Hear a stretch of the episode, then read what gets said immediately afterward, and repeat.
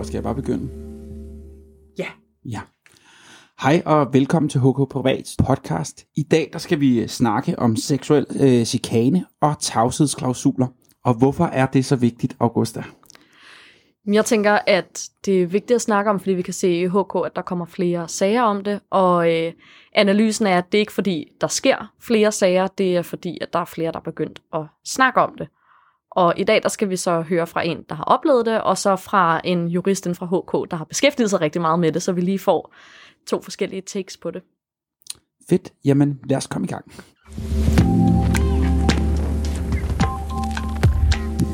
Du lytter til HK Privats podcast Et fucking arbejdsliv.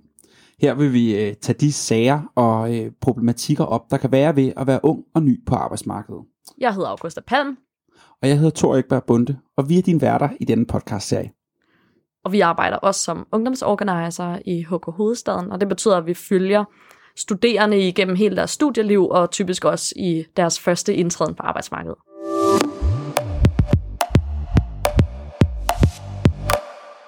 Yes. Jamen, øh, med os i studiet i dag, der har vi vores første gæst, Camilla Mack. Og du er 29 år, og du er lige blevet færdig som erhvervsøkonom. Yes, det Tillykke er med det. Tak skal du have. Du er her, fordi du har oplevet en seksuel chikanesag på dit gamle arbejdsplads. Ja, det har jeg. Hvad var det, der skete?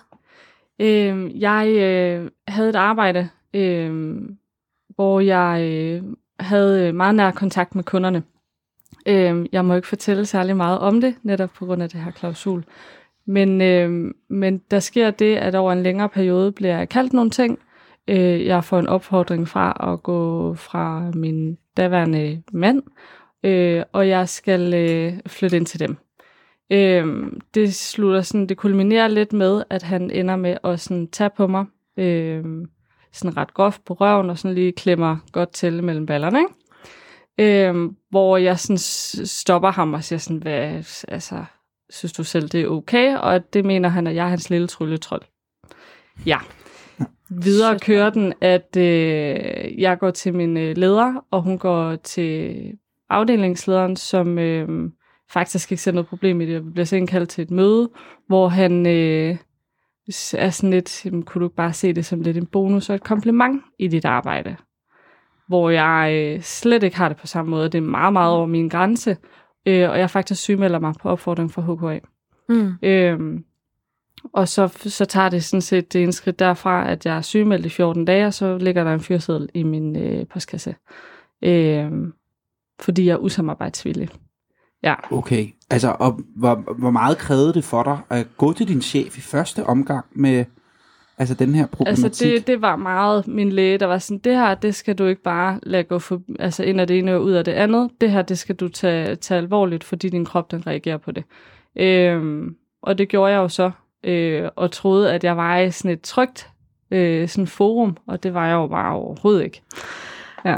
Det lyder virkelig øh, voldsomt, synes jeg. Hvad, altså, hvad, hvordan reagerede du? siger, at var det din, din gamle arbejdsplads, der sagde, at du skal tage det som kompliment, eller ja, var det, var kunden, afdelings, eller? det var afdelingslederen på min arbejdsplads. Okay. Ja. Øh, fra øh, kundens side af, så, så var det sådan lidt ord mod ord, øh, og den blev ret hurtigt lagt ned fra deres side. Okay. Ja, så det var... Jamen, og, og hvordan fik det dig til at føle det der med, at der hvor man arbejder, ligger en masse af sin tid, altså at de jo så ikke tager, sig, tager dig seriøst, altså, når du for kommer? mig er min chef den, der skal have min ryg, når der sker noget, når jeg er ude ved en kunde. Det er den person, der skal passe på mig og sørge for, at der netop ikke sker sådan noget, og i så fald, at der gør, at der kommer Mhm. en konsekvens, eller man handler på det, og måske sender mig et andet sted hen. Men det var ikke planen. Jeg skulle fortsætte med at køre ud i det område. Ja. Øhm, så, så, så jeg blev ligesom sådan tabt, øh, og jeg blev... Øh, det var faktisk den værste ting i, i det. En ting er at blive græmset på at blive kaldt nogle ting og sådan noget. Det bliver man også i byen. Men, men noget andet er, at min chef faktisk ikke passede på mig. Øh, og det er deres arbejde. Ja. Ja.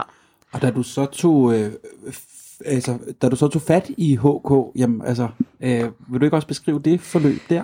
Jo, jeg øh, sy- sygemelder mig og, og tager så fat i min fagforening og siger, at det her, det, øh, det har jeg brug for noget hjælp til. Øh, og jeg, da, altså, det var den dag, jeg blev fyret. Der ringede jeg ned til, øh, til, til HK Syd, øh, som jeg tilhører. Mm. Øh, og og øh, de var bare på med det samme med, det her, det skal finde ud af. Det er godt, når HK var faktisk ikke dem, der stod for overenskomst. Øhm, og alligevel så vælger de at gå ind og tage sagen. For mig var det bare et midlertidigt arbejde, derfor ville jeg ikke skifte fagforening, Mm. lige for Ja. at Ja. den. Ja. Øh, men HK var alligevel inde og sige sådan, vi hjælper dig alligevel, vi gør, hvad vi kan, for at du kommer bedst muligt ud af det her. Ja. Øhm, og så øh, tog de kontakt til, til min øh, arbejdsgiver øhm, og præsenterer ligesom øh, min side af det, øh, og så kører sagen derfra. Ja. Og så ender det med et møde, hvor det ender I med skal en, indgå en forhandling. forlig. Ja, en forhandling på, øh, jamen, hvordan takler vi den her? Skal det gå i, i retten, eller skal vi sådan slutte det her? Øhm, og det er et øh, møde, hvor vi tager til arbejdsgivers hovedkontor, øh, en øh, jurist og min øh, sagsbehandler ved HK øh, og mig. Og så tager vi, øh, tager vi over, hvor der så sidder deres HR-afdeling og øh, afdelingslederen osv. Øhm, og det var øh, noget mere barsk, end jeg havde regnet med, fordi der sidder man i, jeg tror faktisk, vi var der i to timer eller sådan noget, hvor jeg bare skulle høre på, og jeg skulle bare tige stille under hele det her, øh, og skrive ned på et stykke papir, hvis jeg havde indvendinger, men jeg skulle høre på, at det var mig, der var galt med, og det var mit pri- privatliv, som blev spillet ind i den her, og det var, øh, øh, og de havde ikke gjort noget galt, og det passede ikke det, noget, det jeg sagde. Øh, ja. Ej, hvor voldsomt. Det var, det var rigtig, rigtig voldsomt, og det slutter jo så af med, øh, at de kommer med et øh, beløb, som øh, hvis du tiger stille, så kan du få det her. Hvor jeg sådan, det er jeg ikke interesseret i, for jeg er ikke interesseret i pengene. Mm. Så kommer de med et andet øh, beløb, som er højere, og jeg siger igen nej.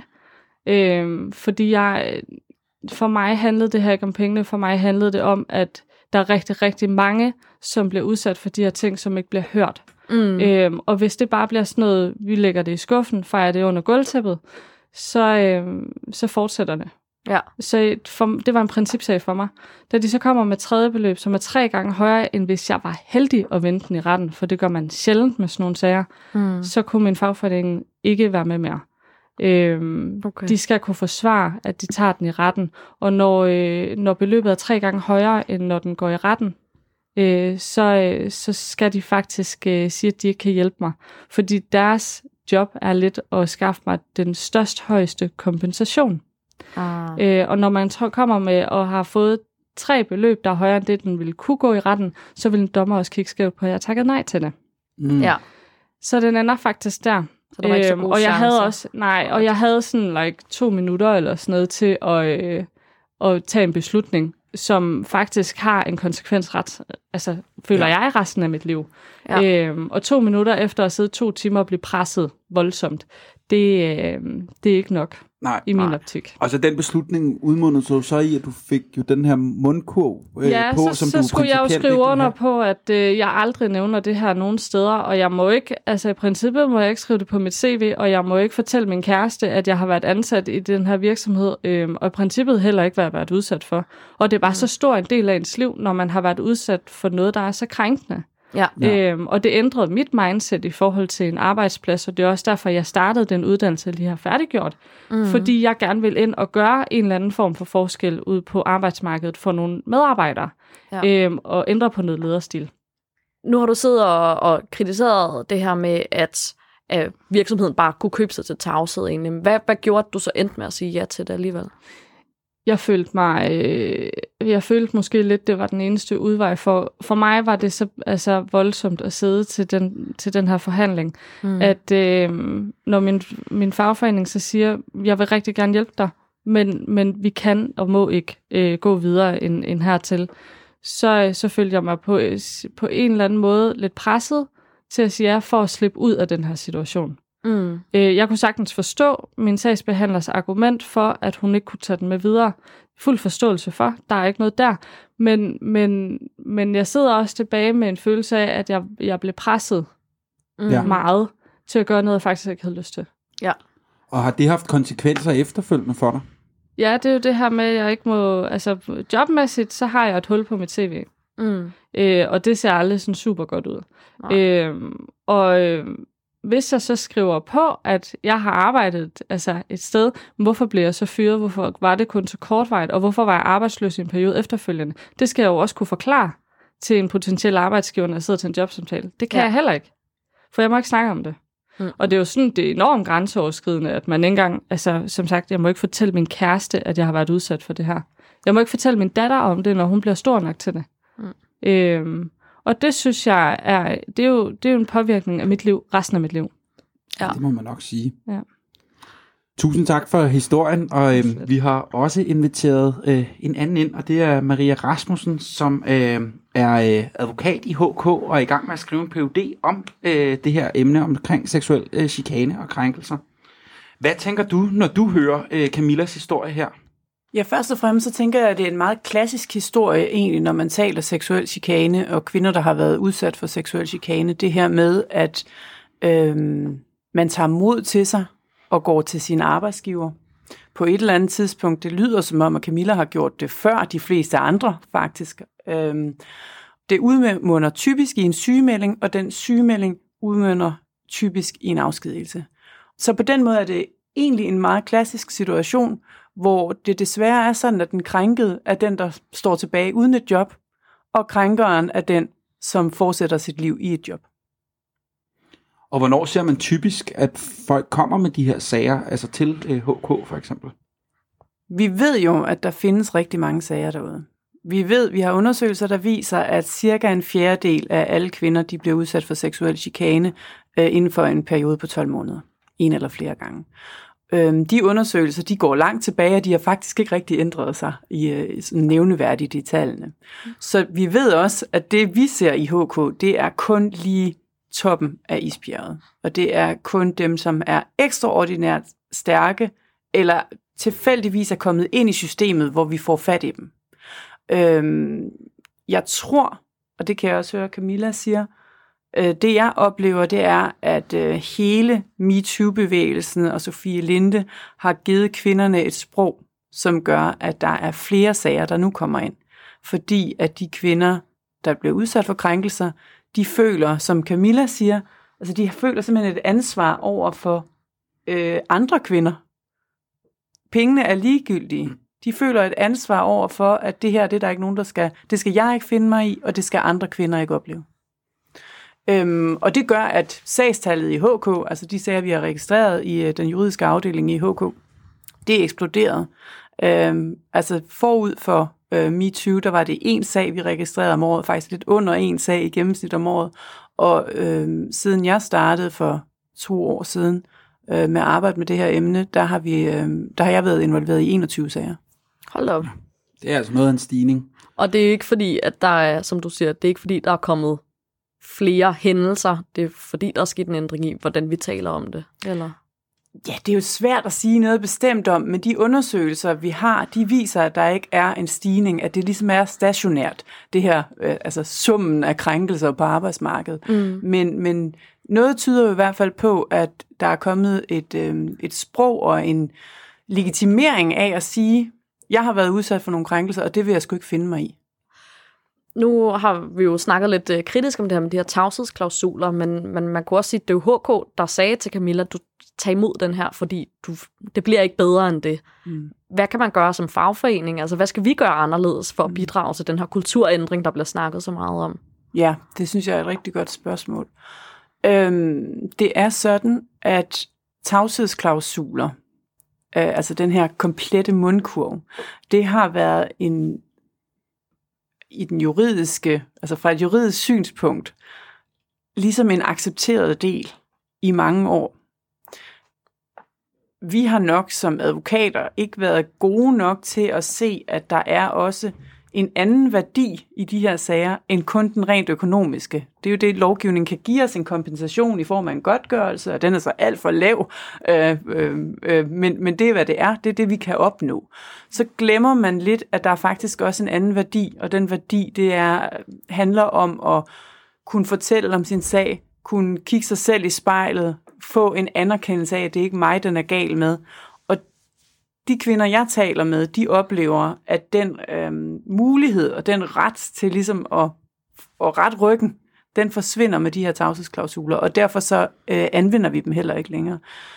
Øhm, der kan være et hensyn også til den krænkede, fordi jeg, jeg, jeg bruger det, der hedder, det som jeg kalder en anonymiseringsklausul. Og den består i, at parterne, altså man må ikke nævne navne, men den krænkede må fortælle om sin sag, må fortælle, hvad det var beløb, den blev forligt på, øh, men ikke på en måde, hvor det kan henføres til virksomheden. Og det gælder så den anden vej rundt også. Og jeg synes, at øh, jeg oplever, at de kvinder, jeg repræsenterer, er glade for den konstruktion, fordi det giver dem ejerskab over situationen. De behøver ikke at gå rundt og være bange for, at de er stigmatiseret, hvis nu virksomheden skulle finde på at sige et eller andet. Så de har selv ejerskab. Hvis jeg har lyst til at fortælle om det, så kan jeg gøre det. Hvis jeg ikke har lyst, så lader jeg bare være. Men en ting er ejerskabet. Nu nævner du også selv, at, øh, at de her sager jo ofte, vi, Augusta spurgte også ind til det, men øh, ikke ender i, at øh, chefen eller den eventuelt, der har taget hånd om sagen forkert, eller har været skyldig i det, øh, bliver afskedet, men i høj, højere grad en sygemelding og en fyring efterfølgende til altså, øh, den, det er gået ud over. Altså, er der noget, vi kan gøre snuptag eller øh, andet, mm. øh, for at det kunne ændres? Jeg tror, at vi kommer til at se en bevægelse. Jeg oplever, når jeg taler med mine kolleger, nu sidder jeg jo primært øh, med og kigger på, på kvinder som Camilla, men når jeg taler med mine kolleger, der øh, forestår whistleblower-ordninger og øh, altså i det hele taget bistår HR-afdelinger i virksomhederne, så kan jeg se et mønster, der har ændret sig. Altså man er meget mere opmærksom på, at det ikke skal være den krænkede kvinde, der bliver straffet. Mm. Øhm, og der findes jo også en del sager, om, øh, nu taler vi kvinde-mand, ja. bare, det, det gør vi, fordi Camilla sidder her. Der er jo også øh, krænkelser fra kvinder over for mænd, bare, mm. bare lige for at, at, at præcisere det. Men, men det jeg ser, det er, altså vi ser en del retspraksis, som handler om bortvisning og opsigelse af mænd, øh, fordi at, altså på baggrund af krænkelser, hvor virksomheden mm. er skrevet ind, og hvor det så er den mandlige krænker, som siger, det mener jeg ikke er rimeligt, og der var en gensidig fløt, eller hvad det var, ikke? så får man det prøvet. Ja. Så, så jeg tror, jeg, jeg tror, vi kommer til at se, jeg tror, der er en øget opmærksomhed fra virksomhedernes side.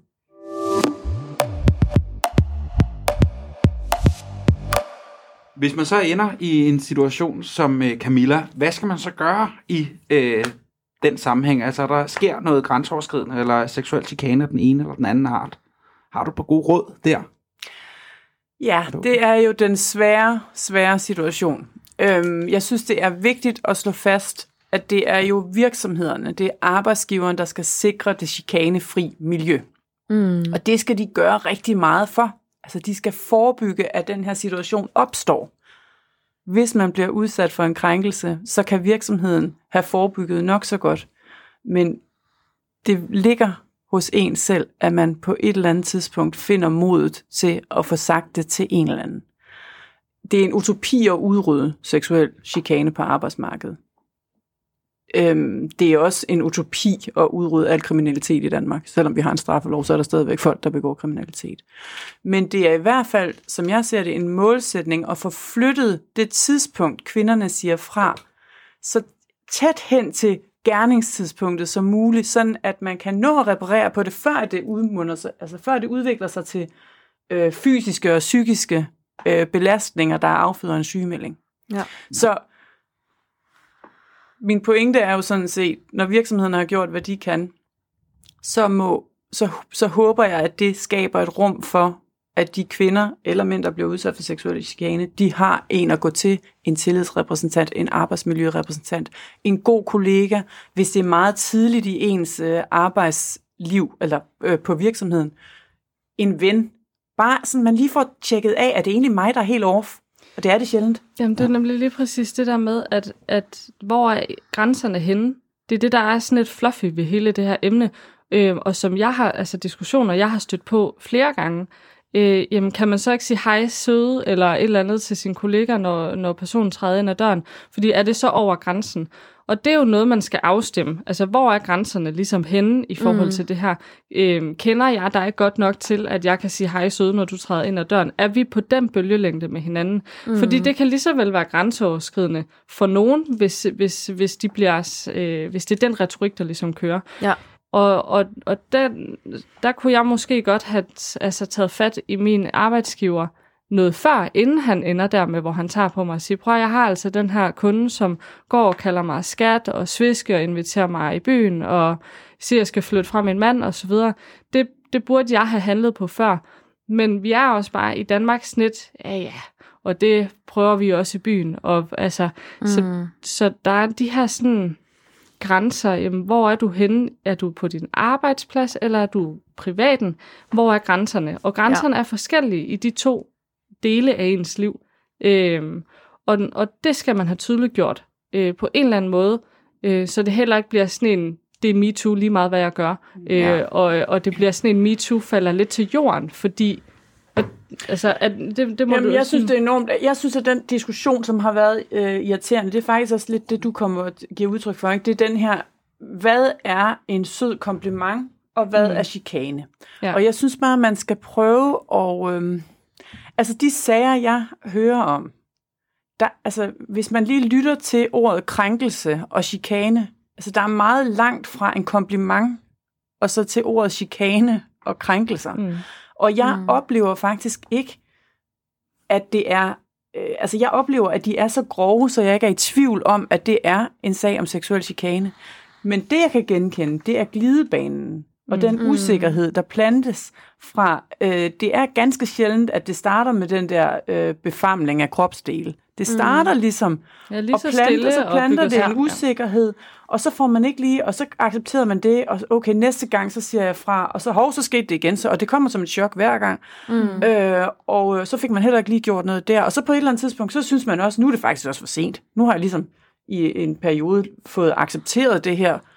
Øhm, jeg tror, det er det, der er udfordringen. Ja. Det er jo det der med, at man godt sådan kan føle, at jeg kommer til selv at lægge lidt op til det her, ved at tillade, at han, eller hun, for den sags skyld, gør sådan her. For ja. det, jeg mm. tror, et eller andet sted, også mange mænd bliver udsat for det, uden at det er sådan lige...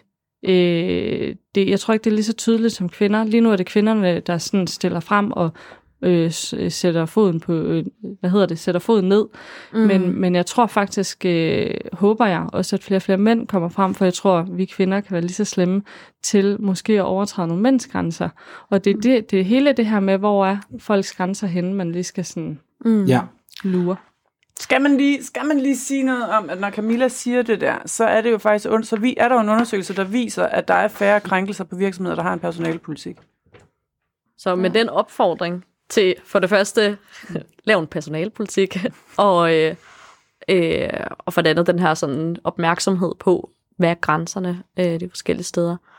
Ja, så... Og måske ikke mindst at tale om det med nogen allerede første gang, øh, at det sker, synes jeg også ligesom, at det der er opfordring, så man ikke ender i glidebanen og føler lige pludselig, det kan være ens eget ansvar, eller i hvert fald, at man er medskyldig i det ubehagelige, der bliver gjort mod en.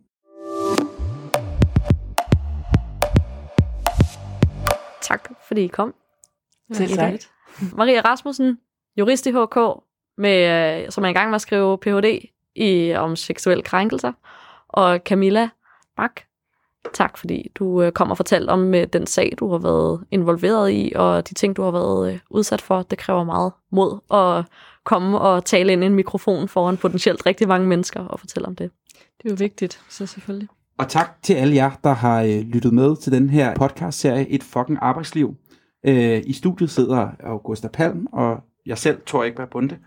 Udover det, så øh, er redaktionen også Annette Claudi og Bille Sterl. Du finder Et fucking arbejdsliv i din foretrukne podcast-app på din mobil, eller på HK's hjemmeside. Og hvis du selv sidder med en sag, for eksempel hvis du selv har været involveret i en seksuel chikanesag, eller noget andet, der kunne fylde meget for unge på arbejdsmarkedet, så skriv til os på podcast